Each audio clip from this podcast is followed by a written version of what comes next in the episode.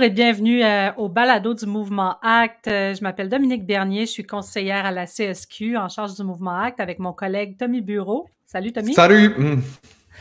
Écoute, euh, Tommy, aujourd'hui, on a une émission quand même super intéressante. en fait, on voulait faire une émission spéciale dans le cadre de la Journée internationale de lutte pour les droits des femmes qui a eu lieu le 8 mars, 8 mars dernier. Journée qu'on souligne chaque année, mais qui demeure pertinente encore maintenant parce que l'égalité n'est pas atteinte, en fait. Euh, et plus particulièrement, on voulait faire des liens aujourd'hui avec, euh, en fait, la transition écologique. De quelle manière les droits des femmes sont impactés par la transition écologique et comment on peut mettre, en fait, quel est le rôle des femmes aussi dans la transition écologique. Alors, on a des invités super intéressantes. Je te laisse présenter notre toute première invitée, Tommy. Oui, donc je vais vous présenter d'abord pour commencer l'émission euh, Ophélie Lega-Tousignan, euh, qui est une élève de 16 ans. Allô Ophélie, euh, de l'école secondaire Mont-Royal. depuis la rentrée scolaire, elle est impliquée dans le comité des droits humains à l'école et plus particulièrement intéressée par les droits des femmes. C'est un enjeu qui l'intéresse depuis longtemps. Euh, elle est impliquée aussi depuis un bon moment. Elle a déjà été bénévole dans plusieurs organismes, entre autres à la Maison des Marins, où elle aidait à la campagne des cadeaux de Noël offerts aux marins. Donc, euh, merci Ophélie d'être là. Ah, ça fait plaisir. Ça va bien? Oui, ça va et vous? Yes, oui, euh, super. Merci de prendre un peu de ton temps sur l'heure du midi comme ça là, pour venir discuter avec nous. On espère qu'il va te rester du temps pour manger après. ça va. Fait qu'on est content de t'avoir, comme tu l'as compris, notre thématique, c'est justement le droit euh, des femmes. Et on était euh, curieux d'abord de commencer euh, en, te demandant qu'est-ce qui t'avait amené à t'impliquer dans le comité dans lequel tu t'impliques actuellement dans ton école? Ben, en fait, à la base, c'est le comité des droits humains. Et c'est mon amie qui l'avait fait l'an passé, elle, quand c'était en ligne.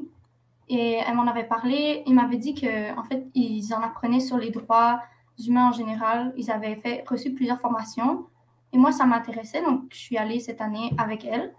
Et donc, c'est ça. Cette année, on a choisi le droit des femmes parce que c'est un sujet qui nous intéressait toutes. OK, c'est une thématique annuelle. Oui, pas mal. Ah, super intéressant.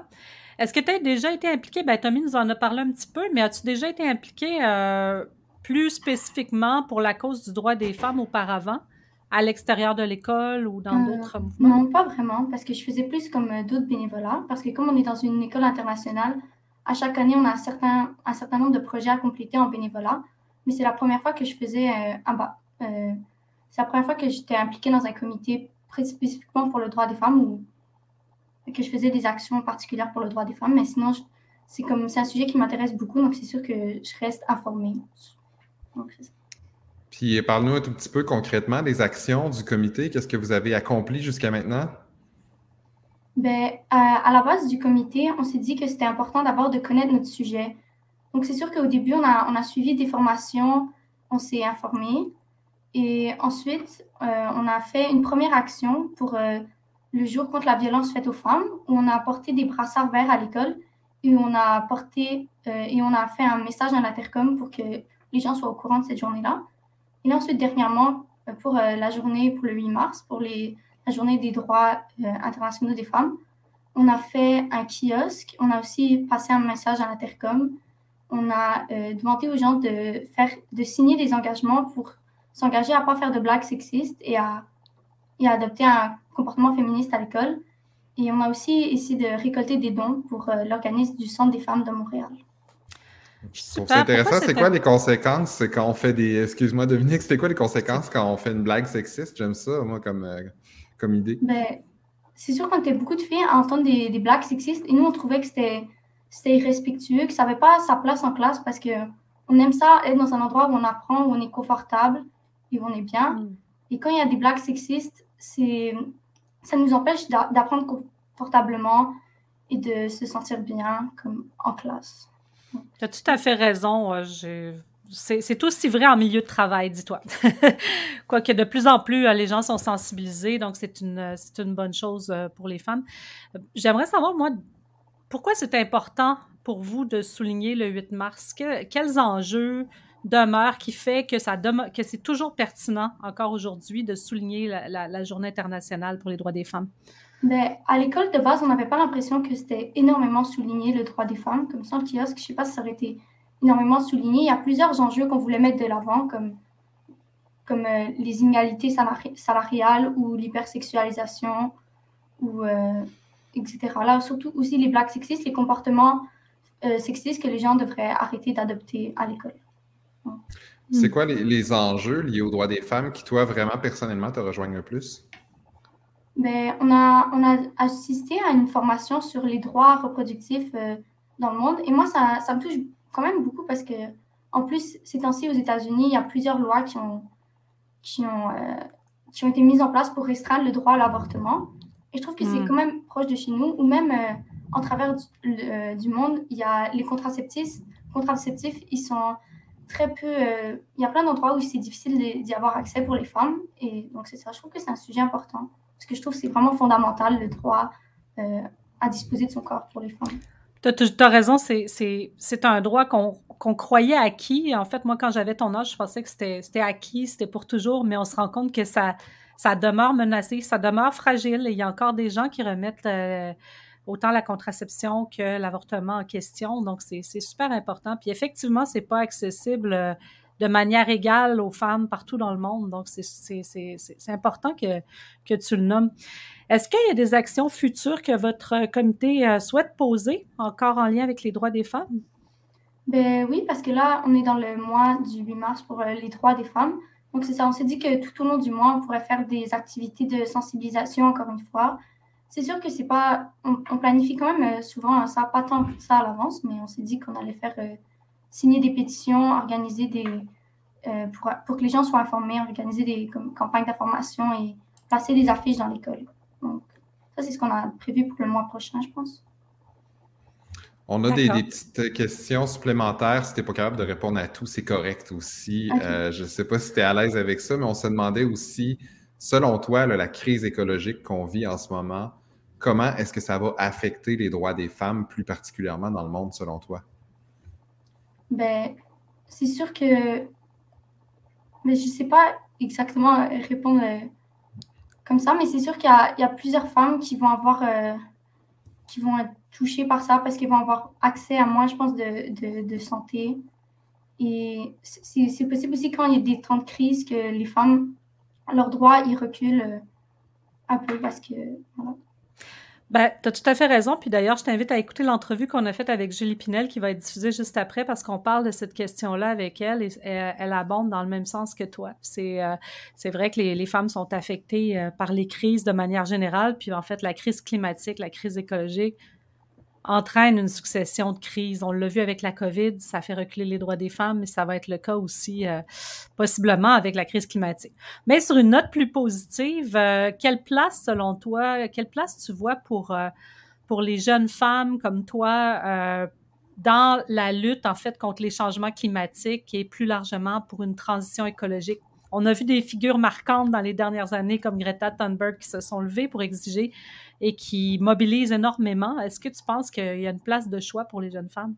Ben oui, là, parce que je pense qu'on est de plus en plus à parler de ça et à oser euh, parler des changements climatiques aussi du droit des femmes. Donc, je pense que c'est ça qu'on va prendre euh, de plus en plus de place dans le futur. Comme, euh, donc, ça, comme les pays du Nord, où il y a beaucoup de femmes qui, sont, qui dirigent ces pays et qui essayent de, de transitionner vers, comme, comme en Europe du Nord, vers plus de pour l'environnement, pour qu'il y ait euh, des meilleures actions posées par le gouvernement pour euh, que l'environnement est mieux. Puis je lisais d'ailleurs, euh, pas plus tard que cette semaine, un chroniqueur qui effectivement nous rappelait qu'il y a beaucoup d'adultes qui souvent qui changent leur comportement parce que leurs enfants ou les plus jeunes leur disent qu'il ben, y a une crise écologique, puis qu'il faut bouger, puis ils ont une influence sur les adultes, puis même aussi dans certains euh, cas sur les décideurs. Fait que vous avez euh, une plus grande influence des fois que vous pensez euh, quand vous vous impliquez comme ça. Peut-être dernière question, s'il y a d'autres jeunes qui, qui, nous regardent, qui aimeraient savoir, là, qui aimeraient lancer un comité, puis qui aimeraient savoir si tu avais des conseils pour eux pour pouvoir s'impliquer aussi dans la défense des droits des femmes ici ou ailleurs, quels conseils tu leur donnerais? peut-être, je leur dirais de regarder c'est quoi les mesures qui sont déjà en place dans leurs écoles pour les aider à créer des comités comme ça. Parce que ici, par exemple, on avait Franck qui nous a aidé à monter le comité. Et aussi, c'est lui qui nous a trouvé comme un local pour se rencontrer toutes les semaines. Donc ça, je trouve que c'est utile d'avoir comme des ressources et de regarder c'est quoi les ressources qui sont mises en place. Par exemple, de se trouver un local. donc c'est ça. Et ensuite, je dirais peut-être de se trouver comme un horaire précis pour être sûr que à chaque semaine, de se rencontrer et donc c'est ça pour pas laisser ça glisser en oubliant des rencontres et tout. Et ça a peut-être finalement ciblé des enjeux précis parce que je pense que c'était ça au début. Au début de cette année, on n'avait pas énormément d'enjeux précis dans le droit des femmes, ce qui fait qu'on s'éparpillait un peu. Donc, peut-être euh, choisir des problèmes précis pour trouver des façons de les régler ou d'en apprendre plus.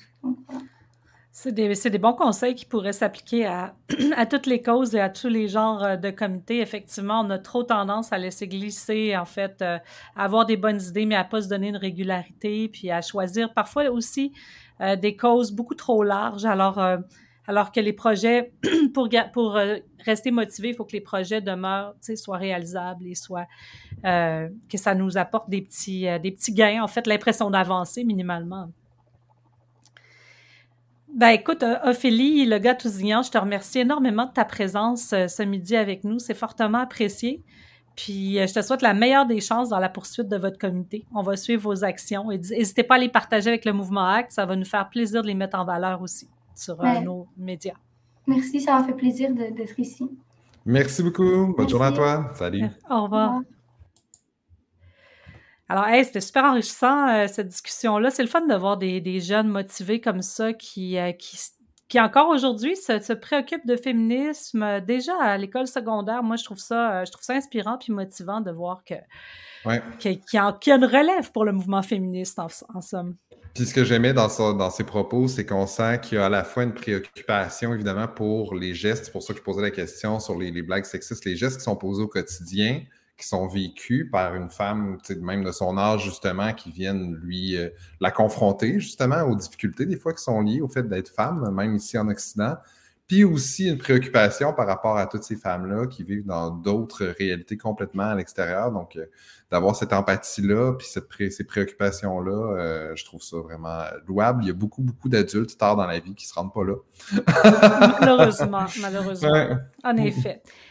Ensuite, ben, en fait, euh, plus tôt, euh, aujourd'hui, Tommy, on s'est entretenu avec notre collègue Julie Pinel, qui est mm-hmm. conseillère à la condition des femmes à la Centrale des syndicats du Québec. Euh, on voulait approfondir avec elle la question de l'impact, en fait, de la crise climatique sur les femmes et du rôle des femmes dans la transition écologique. Donc, on écoute ça.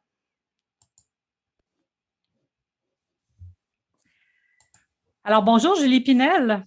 Bonjour Dominique, bonjour Tommy. Ça va bien? Ça va bien, vous autres? Ben oui, très bien. Écoute, euh, Julie, on te reçoit dans le contexte euh, du 8 mars euh, de la Journée internationale de lutte pour les droits des femmes, ce qui, cette année, portait sur le thème L'avenir est féministe. Oui. Euh, et comme euh, la, en fait, au mouvement ACT, on aime beaucoup parler de, transition juste, ben, on voulait aborder avec toi un peu euh, les liens entre la transition juste et puis les, droits des femmes, justement.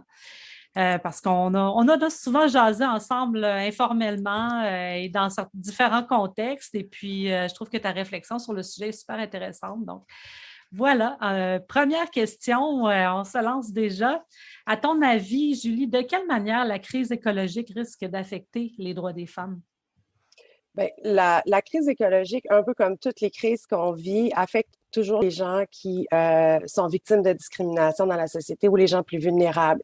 et la, crise écologique fait pas, n'est pas différente de des autres crises. Puis c'est toujours les gens plus vulnérables, notamment les femmes qui vont subir les impacts les plus importants euh, des crises. Euh, juste pour donner une idée, avec la, la, crise pandémique actuelle qu'on vit, qui est euh, une incidence des crises écologiques, mais ce qu'on voit, c'est que la crise sanitaire, juste en 2020 et 2021, les impacts de cette crise-là sanitaire, a fait un, a amené un retard d'une génération dans l'atteinte de l'égalité entre les femmes et les hommes. Donc, en un an, on a perdu une génération euh, ben d'atteinte. Oui, oui. Euh, c'est, Peux-tu nous écrire un peu comment c'est mesuré? Euh, je, ben, je pense qu'ils ont regardé les, tous les, impacts que ça a sur euh, les emplois des femmes. Il y a eu mmh. des reculs importants, autant à ce niveau-là, puis aussi au niveau des, euh, des charges, la charge, les responsabilités familiales, les responsabilités domestiques qui incombent aux femmes. Bien, tout ça, ça s'est accru pendant, pendant la pandémie et c'est ce qui fait qu'on a eu un recul important au niveau des droits parce que, bon, toutes les, toutes les inégalités se sont exacerbées. Donc, si ça s'est exacerbé, c'est qu'on a fait un pas, un pas en arrière. Et ce pas en arrière était tellement grand que ça nous ramène à une génération plus tard euh, mmh. dans l'atteinte de l'égalité entre les femmes et les hommes. Parce que c'est beaucoup plus long faire un pas en avant que de faire un pas en arrière, c'est ce que je comprends. Euh, oui, ben, c'est ce qui semble en matière d'égalité, c'est ce qui mmh. semble. Puis un, impact, puis on en a, euh, on en a jasé un petit peu par courriel, Dominique, mais aussi au niveau des droits des femmes, quand on regarde les, les, les, incidences que ça a sur les familles, par exemple, en Afrique, il y a des, familles qui, comme ils n'étaient pas capables de subvenir aux besoins euh, de leurs enfants, de, nourrir l'ensemble de la famille, ben, ils ont marié de façon plus précoce leur fille mmh. Mmh. pour, euh, parce que ça faisait une bouche de moins à nourrir. Euh, et ça, cette incidence-là, on pense avoir une augmentation de 50% des mariages précoces d'ici 2050 si la tendance actuelle qu'on voit se maintient. Donc, c'est vraiment des, des, incidences comme ça qui font que euh, les, droits des femmes sont affectés. Euh, il y a l'augmentation de stress quand on vit une crise. Euh, bien évidemment, il y a un stress supplémentaire qui est là. Le stress supplémentaire, ce qu'il va faire aussi, c'est une augmentation des risques de violence envers les femmes. Mmh. Puis on va le voir aussi quand les femmes doivent migrer euh, s'en aller dans des camps de réfugiés ou des choses comme ça pour euh, suite à des crises climatiques, les risques aussi euh, de viol et d'agression, de violence sont aussi beaucoup plus élevés chez les femmes. Donc ça, c'est certains exemples qui peuvent qui peuvent démontrer un petit peu comment les crises écologiques peuvent affecter les droits des femmes. Je trouve ça intéressant parce que je fais un parallèle entre l'éducation des hommes pour avoir étudié un tout petit peu euh, la socialisation masculine, puis souvent une des problématiques qui est nommée, c'est le fait justement que les hommes euh, traditionnellement, qui sont élevés plus dans la masculinité traditionnelle, euh, ne se font pas enseigner comment exprimer justement leur frustration, leur stress, leur colère d'autres façons que par des actes de violence, souvent quand ils sont rendus au bout du rouleau plutôt que d'exprimer ce qu'ils vivent en amont. Puis on l'a vu avec le confinement, là aussi, je veux mm. dire, euh, le fait d'être reclus aussi, ben, ça s'engendre du stress, euh, une perte de tissu social, tout ça. Puis, ne veut pas les catastrophes naturelles qui découlent des changements climatiques euh, induisent un peu cet isolement-là aussi. Si on se mm. retrouve dans un, même, même ici au Québec, s'il y a des inondations, puis qu'on se retrouve hébergé euh, à droite, à gauche ou dans un centre, ben là, il y a, il y a, un stress, puis il y a, des risques accrus, effectivement, là, pour, mmh. euh, pour les femmes. C'est terrible quand même. Mmh. Sinon, ben, tu sais, quand on réfléchit euh, aux, solutions écologiques pour toute cette crise-là, pour pouvoir y faire face, souvent ces solutions-là dont on parle, puis même nous au mouvement ACT, c'est beaucoup de ça dont on parle. On, souhaite avoir un pouvoir d'agir. Donc, on parle beaucoup de solutions individuelles. Tu sais, donc, par exemple, faire de l'achat local, euh, être zéro déchet, utiliser les transports actifs. Mais là, ce qu'on remarque, c'est que cette approche-là repose souvent beaucoup plus sur les femmes, euh, ici et peut-être même encore plus ailleurs. Peux-tu nous en parler un tout petit peu de ça? Oui, ben, tu sais, tout ce que les, exemples que tu donnais, Tommy, euh, moi, tu les nommais, puis je me disais, c'est une charge supplémentaire. Mmh. Donc, qui, qui s'occupe des achats, souvent de tout ce qui est achat, autant au niveau, bon, épicerie, euh, ou des zéro déchets, de la gestion des lunchs des enfants, parce que dans les lunchs, souvent, c'est là qu'on va voir hein, les fameux sacs Ziploc qu'on tente euh, de, de, de, ne plus, de ne plus avoir dans nos vies. Mais euh, toute cette gestion-là, euh, c'est souvent des responsabilités qui incombent de manière plus importante aux femmes. Donc, sans dire que les hommes, les hommes aussi participent à ça, mais les responsabilités, quand on regarde les statistiques proportionnellement, ben, c'est les femmes qui sont plus en charge de ces dossiers-là. Euh, donc, quand il est question de euh, trier, puis là, on va y aller dans le très stéréotypé, mais quand il est question de trier les déchets, tu sais, je veux dire, c'est les femmes qui vont trier les déchets, puis c'est l'homme qui va aller porter la poubelle dans, au chemin, mais le, tri des déchets, tu sais, c'est vraiment là où il y a une charge plus importante à faire dans, dans, euh, ben, le, travail est plus important à ce niveau-là que, euh, que d'aller porter la, poubelle, euh, la poubelle au chemin. puis, c'est toute la charge mentale que ça ajoute euh, ajoute aux femmes. Puis c'est déjà une charge mentale qui est, euh, qui est assez grande. Puis ça a aussi un impact disproportionné dans le sens où c'est pas la même, euh, c'est pas la même charge mentale ou c'est pas la même facilité qu'on a d'aller faire des achats locaux, tout dépendant de la classe à laquelle on appartient. Est-ce que les épiceries sont facilement accessibles pour aller faire l'achat local ou dans mon quartier qui est peut-être un peu moins favorisé qu'un autre quartier, bien, pour trouver une épicerie bio qui répond aux besoins, bien, je dois faire un, trajet supplémentaire. Puis on le voit, là, je pense que c'est le, il y a quelques semaines, là, il y a des épiceries qui ont fermé dans certains, dans certains quartiers défavorisés, là, où on appelle, on dit qu'il va y avoir des épiceries qui vont fermer dans certains, certains quartiers un peu euh, plus défavorisés. Si je ne me trompe pas, c'est à Québec euh, que, ça, que ça se produit, mais je suis sûre qu'il doit en avoir. Près de chez moi, dans le quartier Vanier, où il y a plusieurs déserts alimentaires dans ce secteur-là, puis effectivement, un des derniers, euh, une des dernières épiceries qui était accessible à pied, entre autres pour plusieurs personnes aînées, ferme ses portes. Voilà, mmh. donc ça, ça, ajoute si on veut faire l'achat local ou si on veut avoir accès à, euh, euh, à, à, des, aliments bio ou quoi, il ben, faut faire encore un trajet supplémentaire. Donc, c'est du, du temps, c'est de l'énergie. Euh, du stress aussi, parce qu'en fait, on veut bien faire, on veut être. sais, on veut, par exemple, je pense à moi, on veut le meilleur pour nos enfants, on veut protéger leur avenir, tout ça. Donc, il y a un stress de se dire, euh, il y a une éco-anxiété quand on n'a pas la capacité de faire les bons choix, euh, pour, que ce soit pour des raisons économiques ou pour des raisons pratiques. Là. Parfois, on est, on est surchargé, puis on n'a pas le temps justement de faire cette, ces étapes-là supplémentaires que ça demande de, faire des, meilleurs choix. Donc, ça cause une anxiété euh, puis un stress accru, j'ai l'impression aussi. Hein. Oui, oui, bien, c'est sûr que ça augmente le stress, euh, ça, augmente, puis on augmente la charge mentale, donc automatiquement, si on moi, la charge mentale, je la vois beaucoup comme le poids qu'on peut avoir sur les épaules. Euh, donc, euh, plus, on, plus on met du poids sur les épaules, plus c'est sûr que le, niveau de stress, le niveau de stress augmente, puis l'éco-anxiété, c'est quelque chose qui est présent aussi je pense, de façon plus importante. Je pense pas que je n'ai pas de données, moi, à savoir si c'est plus, euh, plus présent chez les femmes que chez les hommes, mais euh, je pense que c'est quelque chose qui est, de, plus en plus présent dans la société en général, cette éco-anxiété-là. Effectivement. Puis si on parle du transport actif, là, tu pourras me corriger si je me trompe, mais euh, il, y a, comme une, une, barrière aussi un peu à l'accès des femmes au transport actif, en ce sens que si les infrastructures cyclables ne sont pas sécuritaires, ben, les femmes vont, vont avoir euh, vont, moins les emprunter ou ça va être beaucoup plus difficile. Souvent, les même en termes de transition, les infrastructures cyclables sont pensées plus pour dans une optique de performance, mais pas tant pour un trajet pratique euh, qui implique d'aller à la garderie puis de passer peut-être euh, à l'épicerie entre les deux pour aller faire quelques commissions. et c'est souvent pas, pas sécuritaire. alors, tu sais, on, on, remarque à Montréal, en tout cas où j'habite, dans le quartier Rosemont, euh, ça a été rendu beaucoup plus sécuritaire là, par euh, l'administration en place dans les dernières années, puis on remarque beaucoup plus de femmes et de jeunes familles depuis ce temps-là. Donc, même dans les choix faits pour accélérer la transition, il faut penser aux femmes, mais ce n'est pas acquis, hein, étonnamment. Non, exactement. Puis euh, avec ce que tu ce que amènes, moi, ça me fait penser à une étude qui avait été faite au niveau du déneigement, euh, du déneigement dans les villes. Et souvent, ce qu'on va avoir tendance, c'est à déneiger les gros les grands tronçons euh, pour se rendre au centre-ville, mais on va déneiger souvent en dernier les trottoirs et les, les, les, rues qui sont peut-être moins, moins fréquentées par les voitures.